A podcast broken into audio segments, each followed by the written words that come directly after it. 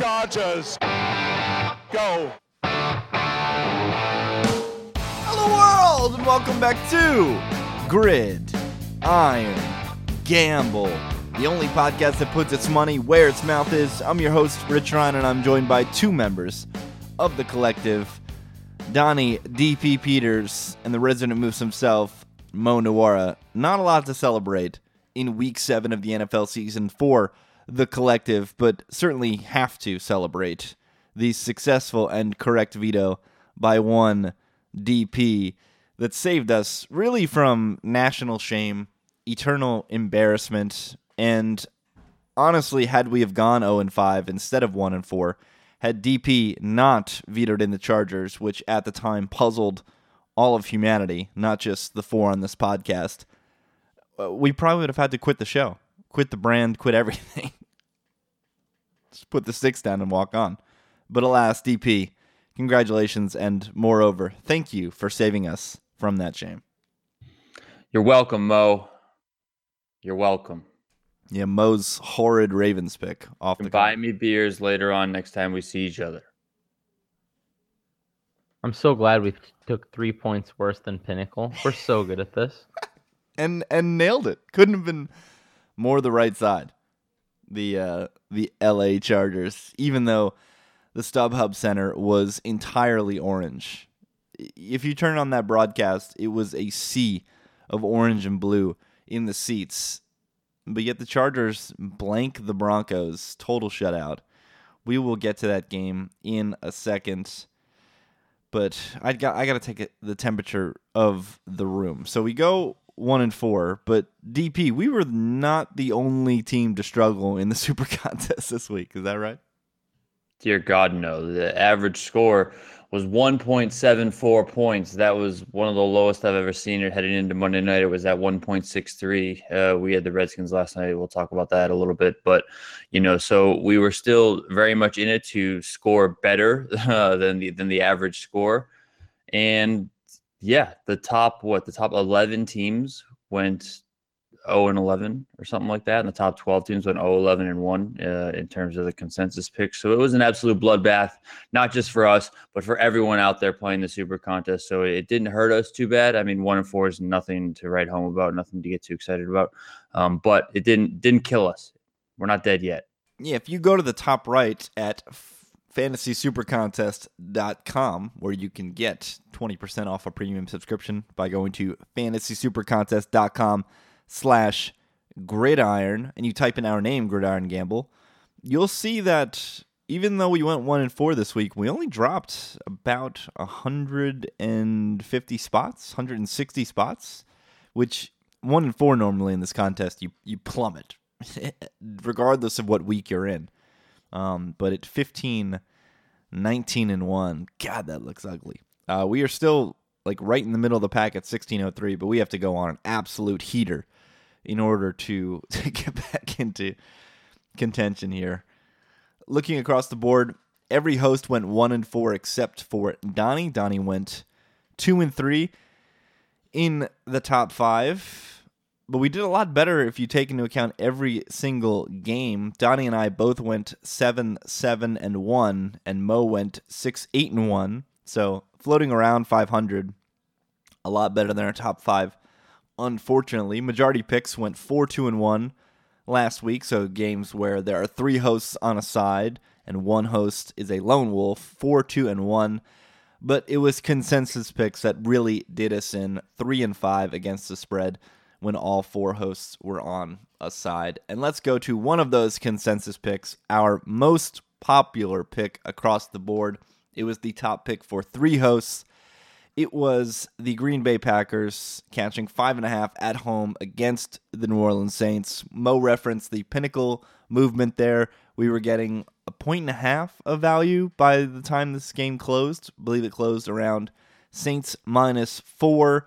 The steam was there. We liked what we saw out of Hundley, But then the Saints, and on top of all that, the Packers go out, they score first. Hundley looks great. But then the Saints, they really turn it on they storm back, they get the win, and they get the cover 26 17 in favor of New Orleans. I, I put this in the chat as more of a question rather than a statement. and I'll ask it to you guys. Donnie, are the Saints the best team in football? No, not close. Don't ever ask that question again. You are banned from asking that question. Why is that so crazy? Why is that such a crazy question?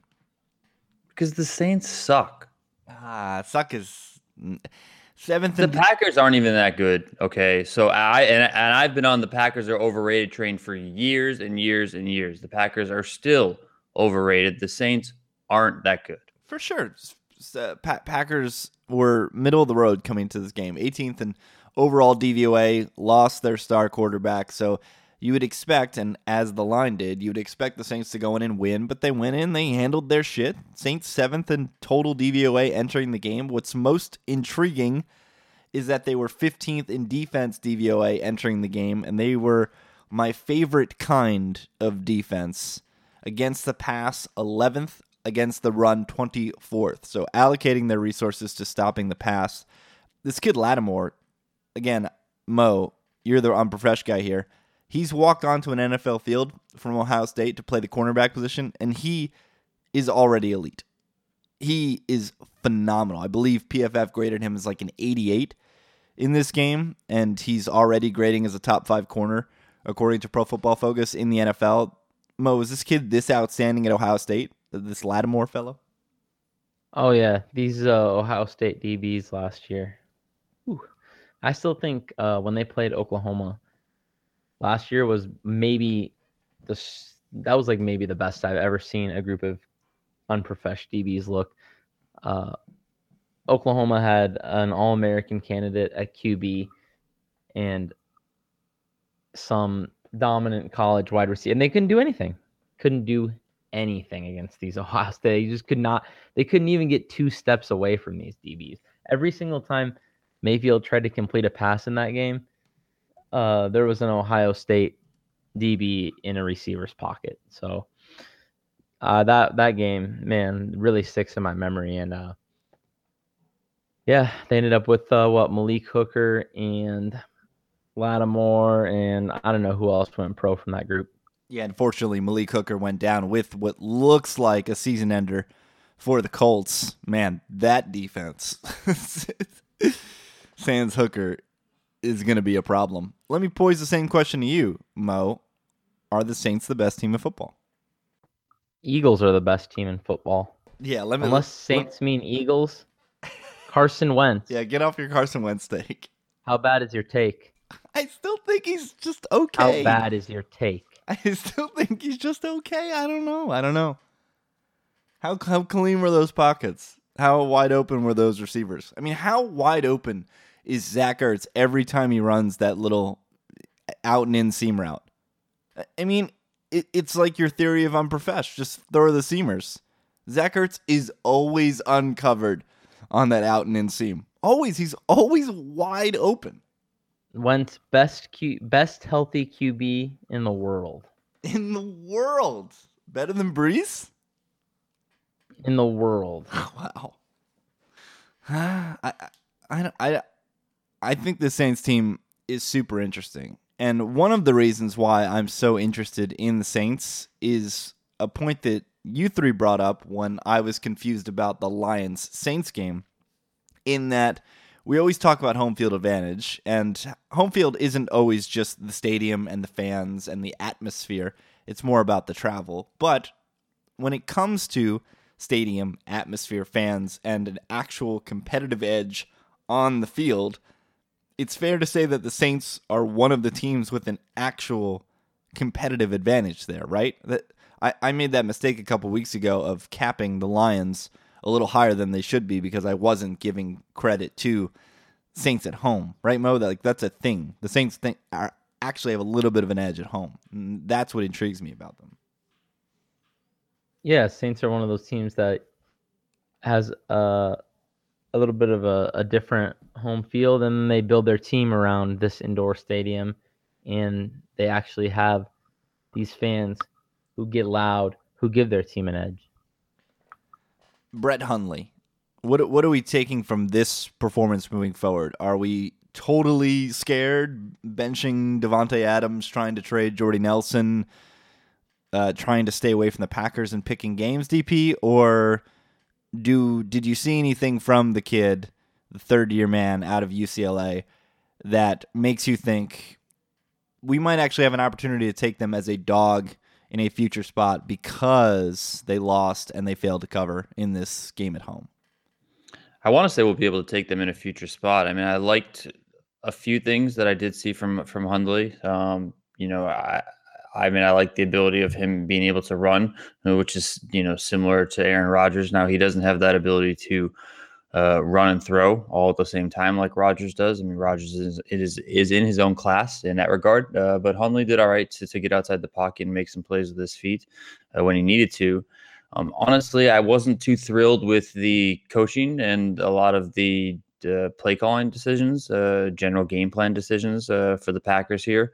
Um, that's on Mike McCarthy. Uh, I've never been a fan of Mike McCarthy. So while I may be sort of positive on Hundley, although he did only go 12 for 25 oh, for 87 yards in the air, um, I have to then weigh that with the fact that we have Mike McCarthy coaching and calling the plays. So it's going to be interesting going forward. I think that we're going to be able to find some spots to take them, but I think we're going to be have to be able to pick and choose those spots carefully and not just dive in every single week. Yeah, 87 yards on 25 attempts, three and a half yards per attempt. I'm telling you guys, this Saints defense is real. It is not the grab every fantasy player against the Saints, fade New Orleans defense that we've been used to this century.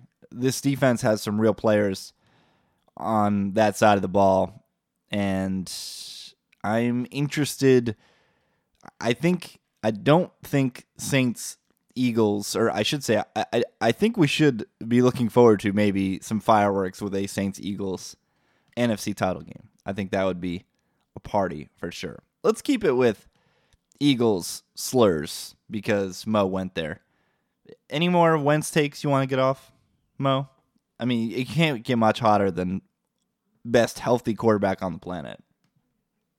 I'm just gonna keep needling you every week. I wanna, I wanna, I'm gonna keep doing it until you admit Wentz is the best. Not the best. We were in great shape in this game. Got out to a nice 10-7 advantage.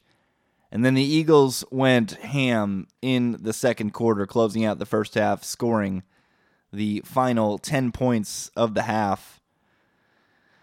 and then it was just all downhill from there. Eagles came out were super buck in the third, in fourth quarters. I this this Washington offense, man, is just confusing. Like, why isn't Jamison Crowder getting more looks? Why is Terrelle Pryor so bad? Why did it take them an entire half to get Jordan Reed going? I mean, Jordan Reed catches one pass in the first half, then comes out and goes seven for 60 and two touchdowns in the second half. Like, why wasn't he more involved in the first half? I really want to like this Washington team, but they just do some some puzzling things. DP, where was Kirk Cousins' heart? Where was his heart to drive Washington last night? I thought he showed a bit of heart, uh, especially at certain times in the game, uh, stepping up with some big throws, uh, some big runs when you need to. But overall, I mean, I agree with you. I don't really understand what took them so long to get going. The defense didn't look so good.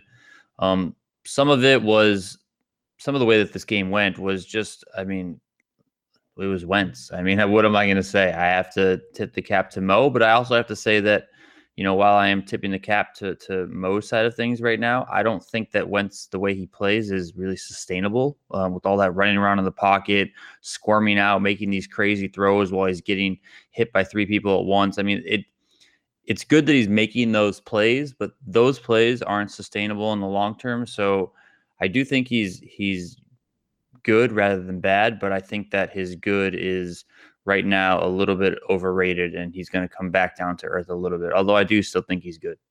I definitely think that we're going to see Carson Wentz regress a little bit with Jason Peters leaving the game with what looked like a broken leg. They put an air cast on him. Uh, and now I'm reading he tore his MCL. I've never seen an air cast for an MCL. There had to be some kind of bone, I would think, bone issue is in addition to that MCL. But that God football man, the, uh, another one of those injuries where I felt like every team from or every player from both teams went out to give Jason Peters some dap. I mean, he's one of the best left tackles we've seen in uh, our lifetime in recent history, and there was definitely a lot of respect on the field when he went down. And then on the other side of the ball, we saw the Redskins. I believe they lost both tackles uh, in that game. They were losing interior guys.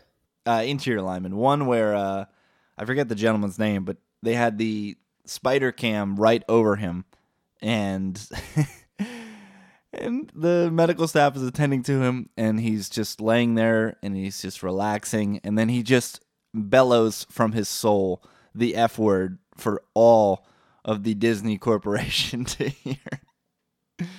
And it was tremendous. So look, be on the lookout for both of these teams. Massive offensive line injuries. The Jason Peters one is huge moving forward. All right, Mo, we know your Philadelphia take. Do you are is there anything you can take away for Washington from last night's tilt? Carson Wentz's performance unsustainable except for the part where he does it every week. Um, Washington, Washington. Let's see. Yeah, I mean, you know, this team. I I really like their offensive line, but man, how many guys can go down before this just turns into a train wreck? Uh, Scherff got hurt. He was like an all-pro level player. Spencer Long, one of the better centers out there, heart of a Husker. He looks like he's at least hobbled. Something called Moses went down. Yeah, this game was a bloodbath. Uh, need NBA on my TV. Tired of watching uh, CTE and uh, dude's knees explode in front of me. Yeah, Scherff was the gentleman who uh who cursed on live television. I think I can actually pull it up here. If I do some efforting. Uh, I'll I'll pull it up in a bit, but yeah, Scherff was the the injured offensive lineman who uh, who let us all know how he felt. And then, uh, yeah, you look at the other side of the ball. I mean, without Jonathan Allen and Josh Norman, the Redskins didn't didn't look as good. Did not look as good. I guess uh, you know that's to be expected. But man, this team is just really getting hit hard by injury, and I don't know if we can expect this team to be an above average performing team going forward uh, unless they get healthy. All right, I think think we found it here.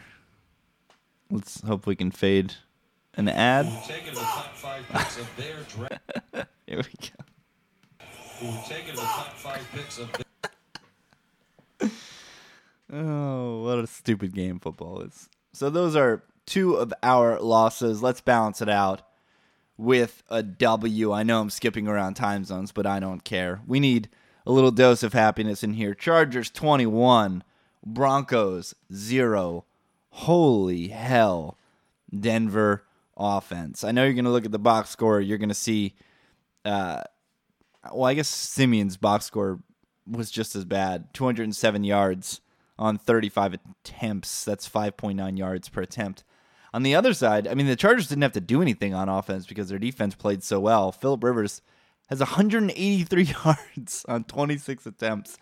And it's not even like they ran the ball effectively 80 yards on 26 carries. This was just a tremendous defense and special teams performance. We had that Travis Benjamin punt return, which really set the tone for the game to start. Chargers defense, I wish Brett was here to wax poetic because they looked phenomenal. And uh, we could also have him discuss that Jatavis Brown horrendous interception drop, which could have made this game even uglier, where he dropped an interception in the red zone. DP, take the stand, excite, be, be excited, gloat, celebrate. Twenty-one 0 in favor of LA. Yeah, I mean, I I haven't been high. I wasn't high on the Broncos coming into the season. They looked a lot better than I had anticipated, but it looks like now they're coming much back down to earth, um, kind of where I expect them to be. Uh, it just seems like this team, the Denver Broncos team, they're just you know Jekyll and Hyde. They're one team at home. They're a totally different team away. It just it doesn't really make any sense. I mean, yeah, they did lose at home outright to uh, the Giants last week as, as a huge 11 and a half point favorite, but I think that was more of the anomaly uh, than what is uh, true to form uh, coming out of Mile High Stadium. But uh, yeah, I think when this team leaves Mile High, I think they're just a completely different outfit. I mean, we saw Trevor Siemian in the offense in Buffalo uh, several weeks ago just totally suck. Uh, they suck this week. I'm not really sure what it is, what's going on there. I mean, they do have they do have weapons. Uh, Siemian has looked good at times, but it just doesn't seem like he can put it together on the road. And this game, I mean, for all purposes, this was this was a home game. Uh, it was a home game, just played in a different zip code, and they still couldn't get it done. So this Chargers team, I mean, maybe they just got off to a super, super, super slow start, and they're going to start making a run at things. Who who knows? I mean, the the defense is playing well. As long as Philip Rivers can can keep it together, where his arm doesn't look like total jello, I think that they'll be all right. The AFC isn't that tough to begin with, so if the Chargers can put some things together and get some wins like like this one here against big teams, um, that they're you know competing strongly for in the AFC, then I think they can certainly make a run to the playoffs and, and even go pretty deep. Next week for the Chargers is going to be a really interesting one. I mean, they go to they go to New England and they play the Patriots, who I'm still not sold on their defense, so we'll see how that one goes. Not sold on the defense, but I know what Mo's going to say about this Chargers offense and one Philip Rivers. How uh, bad is the Broncos offense though?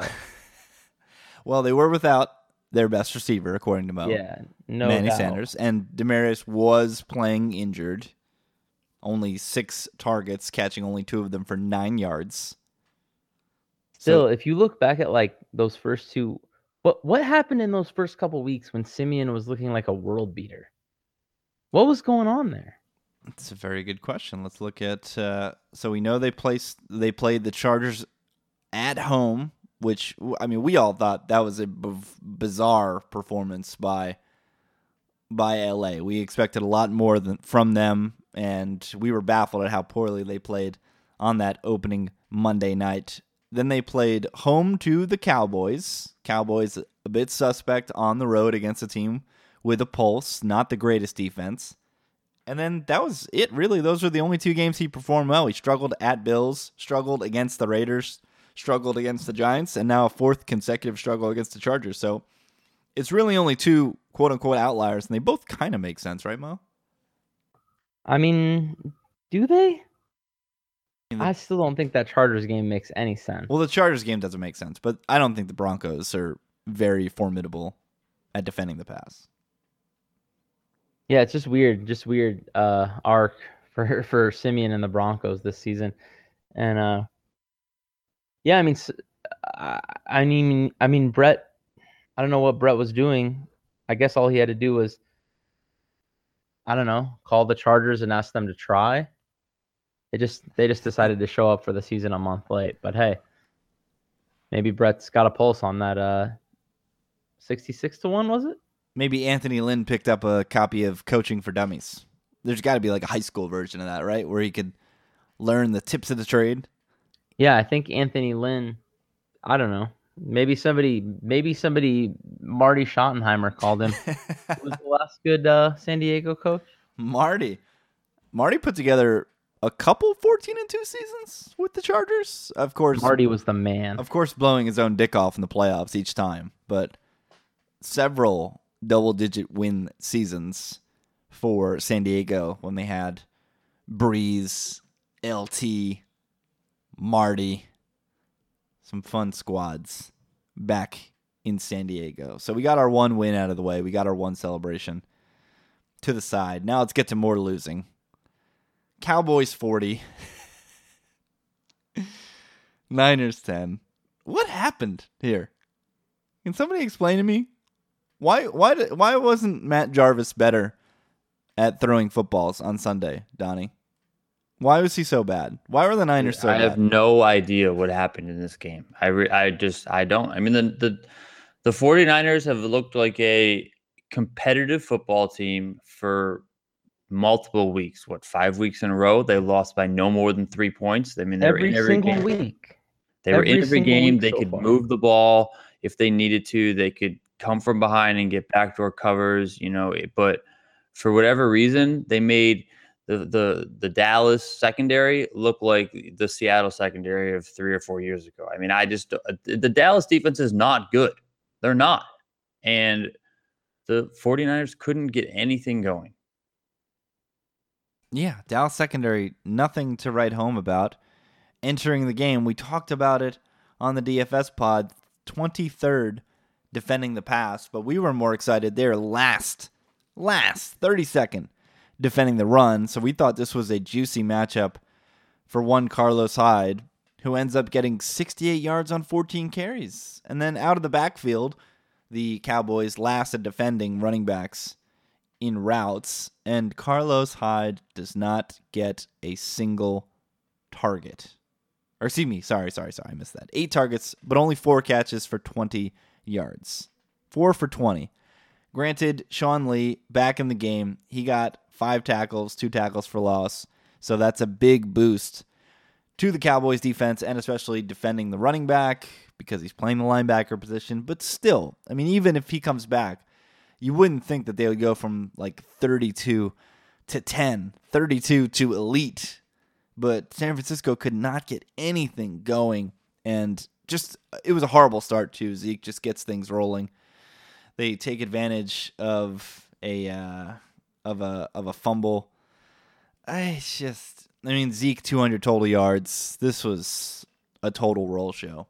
Uh, Niners still frisky. I agree. They've been competitive. I think they might be a good dog for us moving forward. Let's look at the other side of the ball. The Cowboys. How public is this Cowboys side going to be, Brett or, or Mo, after watching Zeke in a breakout performance here? 200 total yards from scrimmage. There's going to be some beautiful spots to fade the boys moving forward, right? Oh yeah, easily. Still don't think this team is anything. I don't even think this team you could say is better than average. I mean, this defense is still complete garbage, and we all know what's going to happen when Dak meets a defense with a pulse. He's just going to look like the warm body he is. So I don't know what happened in this game. I'm glad I didn't watch it. uh, I'm glad I was driving home, but uh, yeah, I, guess, I don't know. I guess we shit the bed on this one. This We're- was the one where, like, the one pick in the in the recent few weeks where you just look at it and we just never even had the faintest of chances. Yeah, we were. There was zero. Once the ball was kicked off, we were never drawing live in this contest, unfortunately. Which is how I kind of felt about our final loss as well. We had the Bengals plus five and a half in Pittsburgh, and I know we got off to a pretty good start.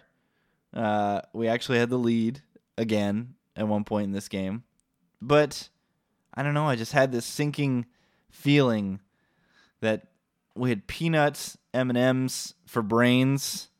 You know, we we never had a lead. Sorry, it was seven seven and 14-14.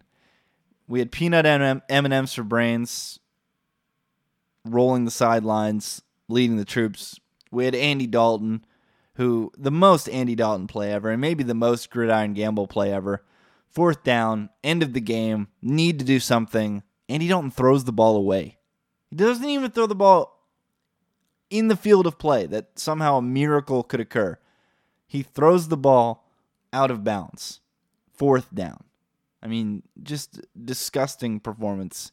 That plus 500 Bengals ticket to win the AFC North. Just rip it up now. You're not cashing it. Apologies for the tout. It was horrible. Cincinnati's horrible. Donnie, you were right. Lone Wolf on Pittsburgh. We we convinced you during the show, but then you uh, you backed off when the collective made the selection. But you were right all along. All, all along, DP. Cincy, the absolute fucking woat. Yeah, Cincinnati's is just a fucking joke. I mean, I don't I don't know what they're doing from game plan to to the coach. It's just it looks like a fucking disaster. The play calling, everything is a mess. Andy Dalton is a clown. That guy is ridiculous. What what they ran the ball what 71 times, seven with Joe Mixon. I mean, isn't Joe Mixon by far the best running back that they have? Yet they still give the ball to Jeremy Hill four times. They still put Gio Bernard, who we like on this podcast, generally speaking, uh, but they put him in the backfield running when he should be coming out of the backfield, uh, running short routes and catching the ball and doing things that way. I mean, it's just nothing makes any sense to me. And the Bengals just seem like one of those teams where everything filters down from the top from ownership, where they are just happy in their little cushion, making billions of dollars every year. And it doesn't really fucking matter what product they put out on the field. They're just going to kind of do their thing keep giving Marvin Lewis those extensions. You guys are awesome. I mean, they, this team, this team belongs in Cincinnati. That's like there. There's no other place in the world that this team would be. Poor Cincinnati. Donnie just sideswiping the entire city. Well, if the city was worth its salt, they would fucking riot and flip the stadium over. The Jeremy Hill thing is the most confusing. I understand rotating backs. Nobody does this better than the Patriots. They have four backs that they rotate, and they all play a role, and they all do a specific thing very well. But what? Why is Jeremy Hill starting the game in the backfield? I get it. He could be a nice chase of change of pace back. He could be a nice bruiser when you get to the red zone. He could be there when you need to salt the game away. But don't start the game with him. Get Joe Mixon on the field. Get this guy the ball. Seven yards per carry in this game for Mixon. And he's been great all season. He's been great in this new Bill Lazor offense. But no, let's start the game with Jeremy Hill in the backfield, getting one yard and a cloud of dust when he touches the ball. Jeremy Hill ends the game four carries for seven yards. He had three of them on the first drive. Well, it's just fucking useless. They, they, Seven yards per carry, and they ran the ball seven fucking times with the guy. Pittsburgh how do you just not? That's math. Pittsburgh gets the ball first, jams the ball down Cincinnati throat, scores a touchdown, and the Bengals respond by putting Jeremy Hill on the field. That's really all you need to know. The- just disastrous decision making by Cincinnati in this game. I- I'm so mad at myself for for buying the fool's gold. And uh, Pittsburgh, another another elite team we picked against, another team that put together a good performance. Mo, do you think the Steelers are good? Do you think the Steelers could potentially be the best team in the AFC? I've liked this defense all year. Uh, people have been dumping on the Pitt defense the last couple years, and it hasn't, rightfully so, hasn't been very good. But uh, I think they've finally collected a, a, a nice little bunch of talent here that can can give opposing teams problems. Uh, players like Stephon Tuitt and Ryan Shazier, uh, these guys are difference makers. So, oh, and then you add in Watt that they picked up this year. I mean, they've been doing a solid job drafting on that side of the ball like the last five years or so and they're actually pretty good this year. I said i think it was it was uh yeah it was two weeks ago when when they played the chiefs. I said that week i circled that total and said that was one of the worst lines of the week. You guys saw it. I fired all in on under there. I knew that line was stupid. But now uh, this past week they finally adjusted and threw up a uh, a 40 on the line. The Steelers team is not your older brother's Steelers team. They're not going to come out and outscore everybody. They're going to come out and play solid defense and get just enough with Bell and Brown.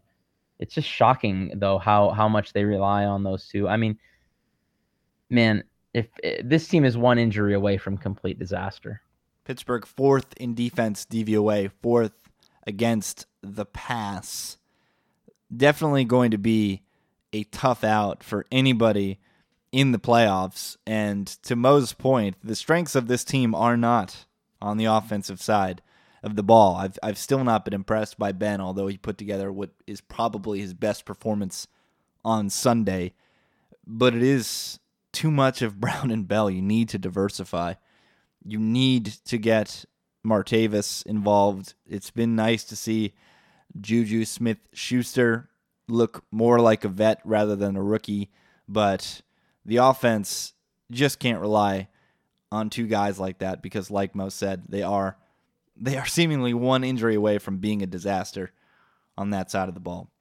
All right, let's take a quick break. Let's let Brett give us some fantasy takeaways from the week that was. Lord knows I need some. Some of my leagues. Jordan Reed, go fuck yourself. Here it is. Bert Minotti.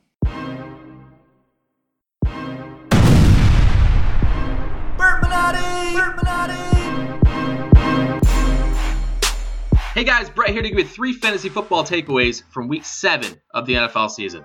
Number one, I said on the podcast last week the Atlanta Falcons offense looks out of sync and flat out bad, with Steve Sarkisian calling the plays, and the story checks out. The Falcons are a disaster. They were terrible in New England on Sunday night against one of the league's leakiest defenses. Matt Ryan was the first quarterback this season who failed to throw for 300 yards against the Patriots. only totaling 233, hasn't thrown for 300 plus since week one of the season.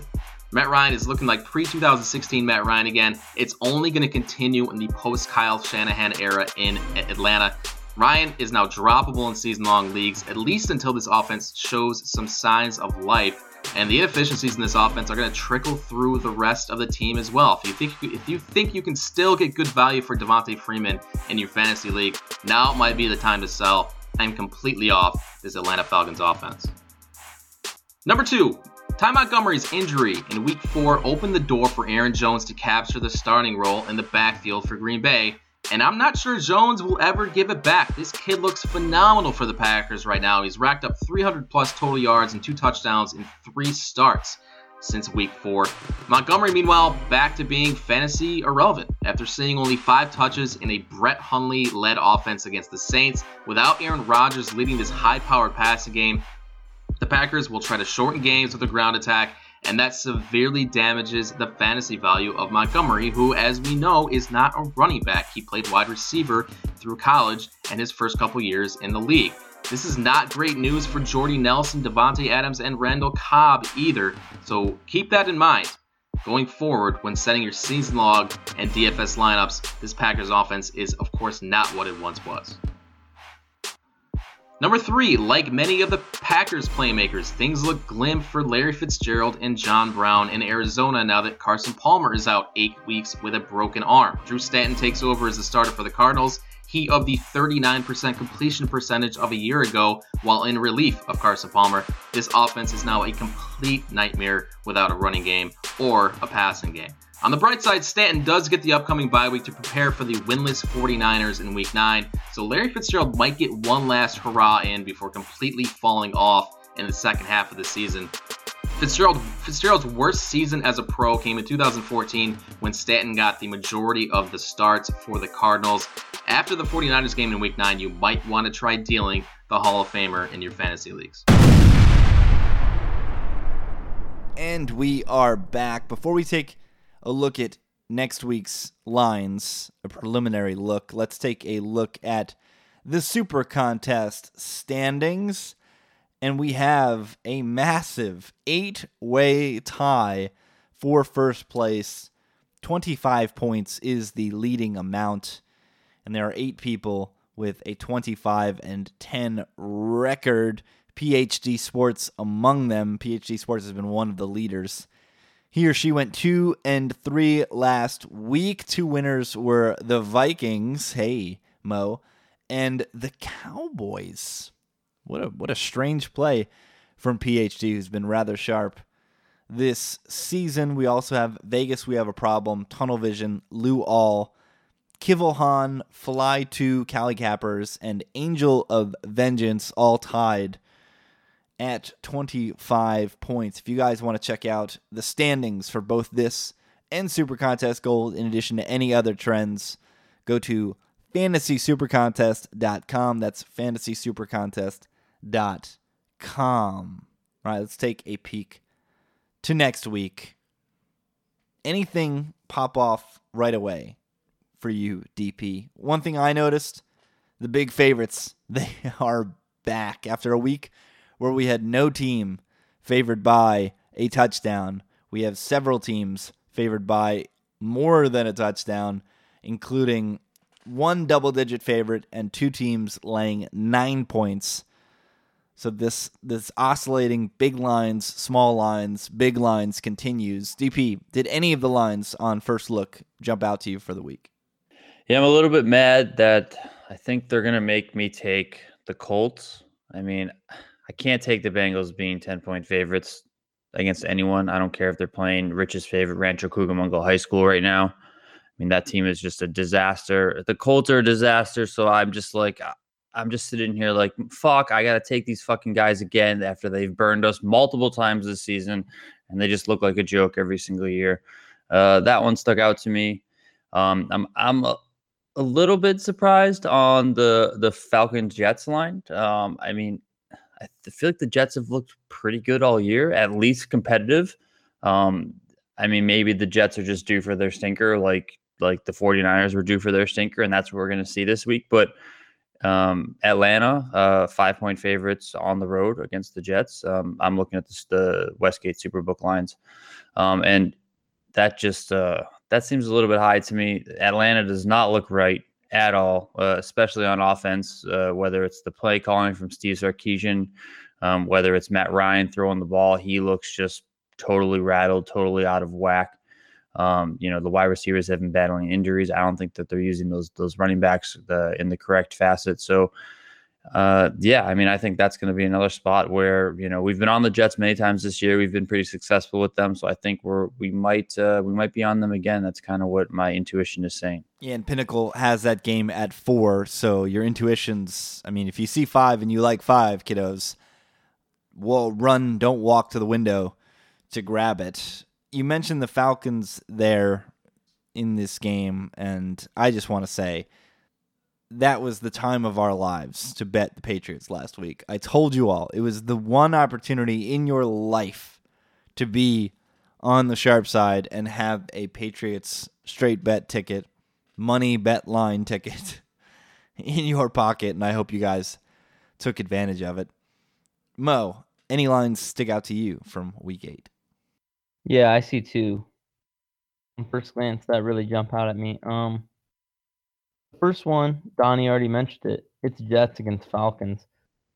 What the hell is this line? Jets are plus four right now at home. I mean, are we even sure the Falcons are really any better than the Jets? I mean, this Jets team, what do they got to do to prove that they're a competitive football team? Week after week, this team just shows up. Should have won last week. Should have got me to my season over three and a half. There's still a small part of me because of, you know, I know how the Moose works. That is slightly worried, but there's just no way I should ever lose that bet. Um, and then the other one is the game right after it on the board. It's Panthers Bucks. My rule, one of my rules is you bet on whoever looked the worst the previous week in the NFL and you fade whoever looked the best the previous week in the NFL. And I don't know if you could honestly say there's a team that looked worse than the Panthers. And here they are catching plus two and a half at a Bucks team that's an absolute horror show. I gotta be on the Panthers here. This one, the public's only 50 50, but I still love the Panthers in this spot. You're talking about the Jets there. There's maybe one game for the rest of the season they'll be favored home to Falcons, home to Bills, at Bucks, home to Panthers, home to Chiefs, at Broncos, at Saints, home to Chargers, at Patriots.